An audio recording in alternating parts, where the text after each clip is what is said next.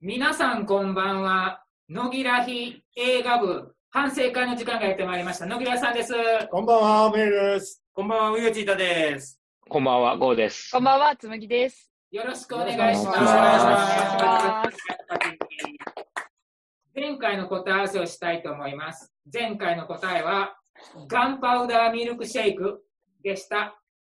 今日は2011年の映画をアマプラで見ました。それでは野木らさんから点数を言いたいと思います。野木らさん100点です。おおー。メイさん70点です。おおー。おえっ、と、うよちいたさん、えっ、と、えっ、と、ものすごく点数が難しいんですが、60点です。おおー。え、ゴーさんも70点です。おー。つむぎ80点です。おおー。映画の作り的には90点。うん。うん。うんなぜ下がった？描写がリアルすぎて60点。あーあじゃあ別に悪いというわけじゃないんやね、うんない。映画的に悪いわけじゃないんだ。うん今のご時世的に、いや、それもあるけど、で、結末がね、うんハッピーエンドすぎて、うん結末だけで言うと俺30点おなんです。ー。うん解決しないで泥沼化した方がよかった？映画の作りとしてはいいんですよ。うん事件が起こった、起承転結で最後解決しました。で、第1日目を最後に持っていったとかなんかすごいと思うんですよ。すごいあれよかったよね。だから、あの映画自体の作りはね、えっ、と、ほとんどこう、何、マイマイナス点って言ったらおかしいですけど、えっ、と、作り的にはほぼほぼ完璧。ただ、主役だと思ってた女の人、はい。あの人がまさか途中でリタイアするとは思わなかった。ーうん。あー後から出てきた男優さんが、あ、有名な人がやっとるやんって思ったのが、最後まで脇役やったのが意外やった。うん。うん。っていうか、配役がむっちゃ豪華でしたよね。そう。すごい豪華。出てくる役者が。うん。物語的にはものすごい良かったんやけど、今の実勢で言うと、今の状態でも2年とか3年とかかかってるのに、あれ、100何日とか1年かかってなかったでしょ？うん半年ちょっとですね半。年ちょっとでしょ。で開発して出来上がって自分の上にプスッとこうしよったけど、そんなに簡単にできるもんなんやろか思ってね。う。うんんあ。れ、人体実験ですよね、勝手な。うんあれ、絶対いかんよね、あれ。で、しかも、あの人体実験をするための成功した薬っていうのは、もしかしたら、あの、お猿さんが偶然生き残った個体かもしれないのに、それを自分に打っちゃったっていうのが、短絡的すぎて、あの辺がちょっと、じゃろ？マイマイナスかなーって。そこは最高やったんやない？やりたかったんじゃない？あやってみたい。誰か、誰かおらんかな？やってみたい。誰も、誰か声かけたい。もうめんどくさい、部長。日本のこの手のパニックものの映画で考えたら、大概、友情とか、死んだあいつのために俺たち頑張ろうぜあーとかいうのが、妙に盛り上げたがるところがあるんよね。うん。なんか、途中で誰か倒れて、あいつの意思を俺が継ぐぜとかいうのは、そんなんなくて淡々と進むところがすごく良かった。うん。あっさりとオラになるもんね。うん。小さい子供うまで。ん。でも、これね、今の時勢と照らし合わせたら、今のこの世の中の動きが始まる前の作品なんやけど、ほとんどぴったり一致するやろ。うん恐ろしいぐらい。うん。うんバナナが落ちてそれ食ってみたいな感じの。ねうん。ちょっと違うけどね、それはね。ままあちょ、ちょっと違うけど、照らし合わせたらほとんどよく似とるやん。うん。発生した場所うもん。なんとなくそれに近いし、動物もそうですしね。うん。未来を見てきたんかっていうぐらいよく当たっとるうんそれがちょっとゾクッとしたけうど、ん。デイ5、うん。あの、5日目、ううんん。頭の解凍シーン。ああ。あれをこう、うわーっと思って、ちょっとトラウマやったね。ちょっとね、瞳孔開いた女の人っていうか、人の顔はちょっと見たくないなって思ったかな。私これ最初に見たのが、もう本当にすごいタイムリーな時で、ちょうど現実世界でこれが流行り始めた時に見たんですよ。で、びっくりして、えーで、なんかその、すごい意味深な見せ方をするじゃないですか、最初に。電車の手すりとか、ドアノブとか、こう、登場人物が触れたところをこうやってこう、見させられて、うわーって思いながらすごいドキドキしながら見てたんですよね。その当時見て、なんか本当、現実に起こることを全て予想してたんじゃないかって言われてて、あまりにもこう、当たりすぎててびっくりしたっていうのが最初の印象だったんですよ。で、今回もう一回改めて見始めてみて、シン・ゴジラの時もなんかそれ結構言われてたんですけど、政府の方があまりにも有能すぎて、こんなに早くこう、ね、収束するのって思ったのと、ちょっとなんか小説の方が事実よりもリアルになってしまったことにちょっとびっくりしたので、若干あの点数が下がりました。でも、なんでしょうね。多分こういう話を作る上で、こう、シミュレーションをして、これが一番こう、比較的起こりやすいことであろうっていうふうに映画を作ったんだと思うんですけど、俳優がすごい豪華だったし、その一人だけが出てきただけで多分、その人一人が主役を張れるような人たちが6人ぐらいバーって出てくるので、どうやってこれ作ったんだろうなっていうのが一番すごい気になるところでした。最初に話を持ってった人ってすごいなって思いました。はい。陰謀説を唱えよる人がおったじゃないですか。拡散してる人いましたね。うん。あの人結局どうなった？そのまま。そのまんまよな。うん、あの、主義主張を変えずに、うん相変わらず陰謀説をずーっとばばらまきよるだけ。で、その陰謀説は本当であったのか嘘であったのかも分からずじまいで終わったのね。この物語を見てる我々は陰謀じゃなかったっていうのは分かってるけど、中の、その映画の中の人、の中の人たちはそれが分かってない。だから今の我々と同じ。ということよな。うんでそういう意味ではその辺は曖昧になったんやな。で今もああいう人たちが暗躍してるじゃないですか。だから、それまでで読んどったらすごいなと思って。うんじゃあ、お薬会社の人の陰謀だというのも、今の現実社会と同じようなところがあるよね。うん。うんあいつらが儲けるため儲けるためにに、あの、今流行らせたんじゃないかとか、まあ、想定しうることは全部やってる、やったっていう。一番最初にこう、被害に遭った女の人と、不倫をしてた相手が結局いて、それでその人も被害に遭うっていうのが出てきたじゃないですか。本当に現実でも多分起こってたことで、これを扱う上では、その人とのつながりっていうのが悪い方向に出ていくタイプじゃないですか、今回の件は。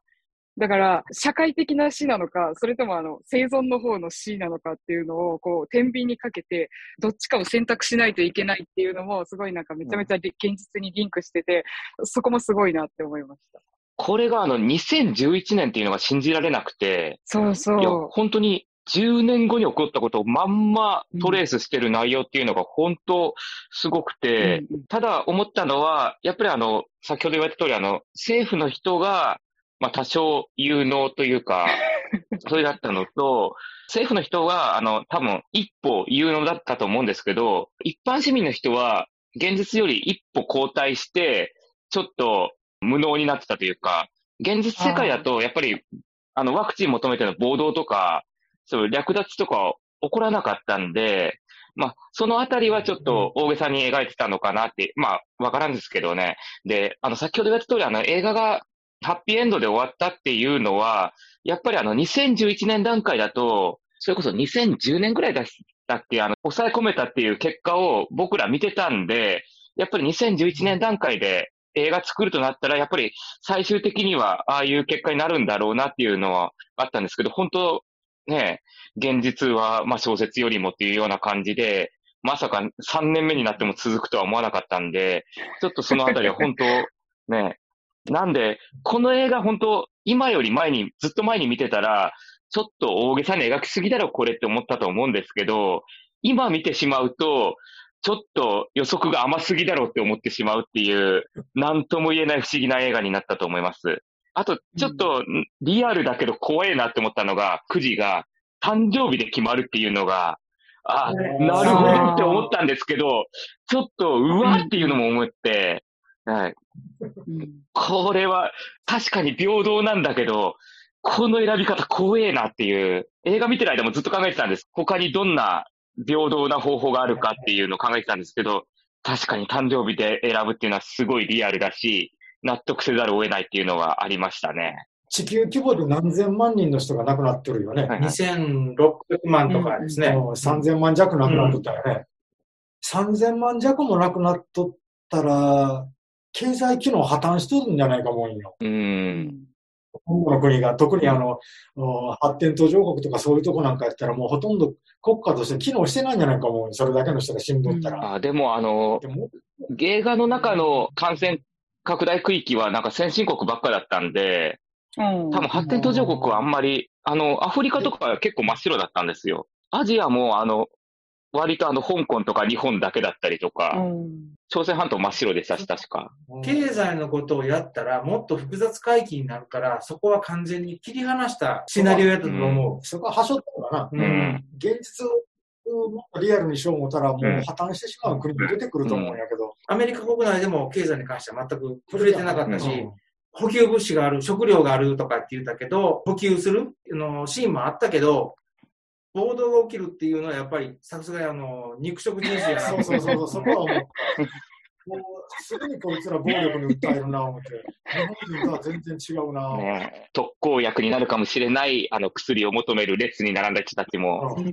ね、すぐに暴動に訴えるっていう。セリフでリアルだったのが、主人公の娘さんが、うん貴重な144日を無駄にしたとかなんとかっていうセリフがああって、ね、ただ、現実では144日どころじゃねえなっていう、若者の貴重な時間を無駄にしたっていうところが、もうなんか、割と結構きついところがあるし、やっぱりそういうところで犠牲になるっていうところで、なんか、この映画の予測がなんか当たりすぎてて、やっぱ怖いんですよね、なんか。うん本当に。手製のプロも開いてやるやん。はいはいはい。お父さん、はいちょっとこう、ほっとした。あちょっと未来があるのかな、みたいな感じで。うん。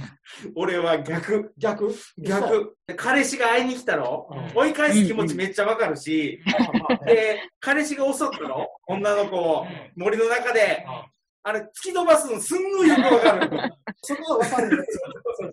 そこはわかるんやけど、結局はやっぱりあの、自分の娘のことを考えてやってるやん。そう最後はドア開けて招き入れて、そう別に心底彼氏作るのが100年早いとかって思っとるわけじゃないけん。ただ、あの、後ろ姿は寂しそうなかったけどね。俺にはあれだけの度量はない。お父さん 無理やな。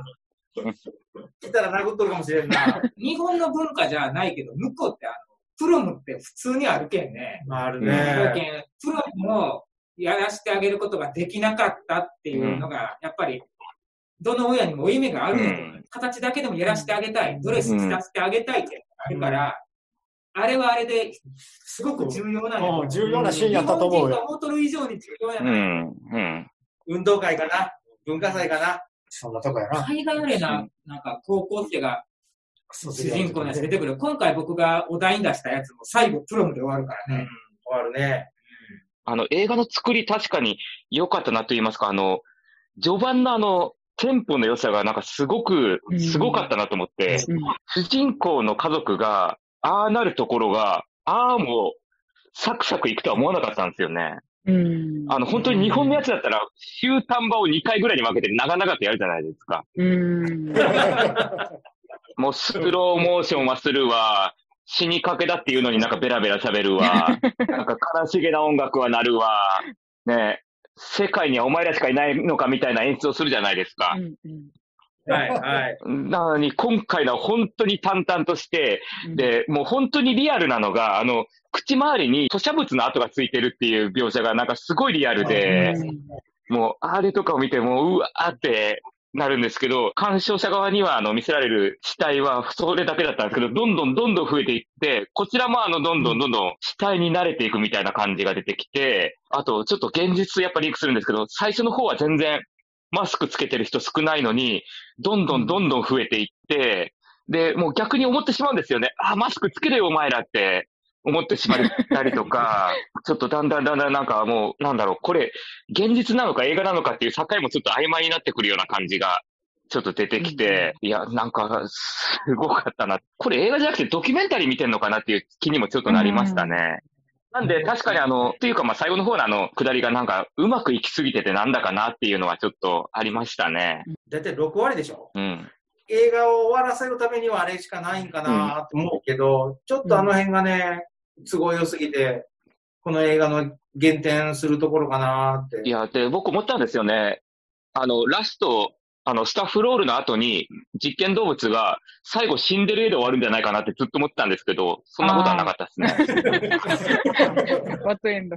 それは、それは思った。うん。完璧ホラー映画やそうなそれは思った。このままハッピーでお終わるわけがない、終わるわけがないと思ってたら、そういうわけじゃなかった。いや、でも確かに最後の1日目のやつを映すのはすごい良かったですねう。ん。あの、最初、え、なんで2日目から始まんのって、俺なんか見逃したっけって思ってたんですけど、あ、そういうことかってなったのは良かったですね、作り的に、本当でもあれでやっぱりかの国の印象悪いよね。かの国は汚いっていうのを言ってるようなもんだからね。ね。あ汚いけどね。まあ、しゃあないとはいえ、あの、普通に誘拐とかあそこら辺まで出てきますからね。あの、誘拐された人、女の人、うんあれうん、ストックホルム症候群になっとったよね、あれなっ。てますねねでもあれ、誘拐言うてもわりかし扱いは良かったよね。うんまあ、誘拐した側もうん。こうするしかないんだ、いな感じで。ですよね。で、後半になるにつれていろんなもの触ったら本当消毒してみたいなことをやっていくっていうのが、なんか本当、なんか現実とリンクして、今になってあの、こういう知識つけてるから、序盤の人たちのあの、うかつさがなんかもう気になってしょうがないんですよね。お前らそんなことやってたら感染するぞって、分かっちゃいるんだけれどもっていう、そうだ、昔の生活そういやこんなんやったわっていうような、ちょっとね、思うんですよね。発生源のこと？やっぱり、グラウンドゼロって言うんだと思って。ああ、直訳すると、発生源、発生源って言ってたけど、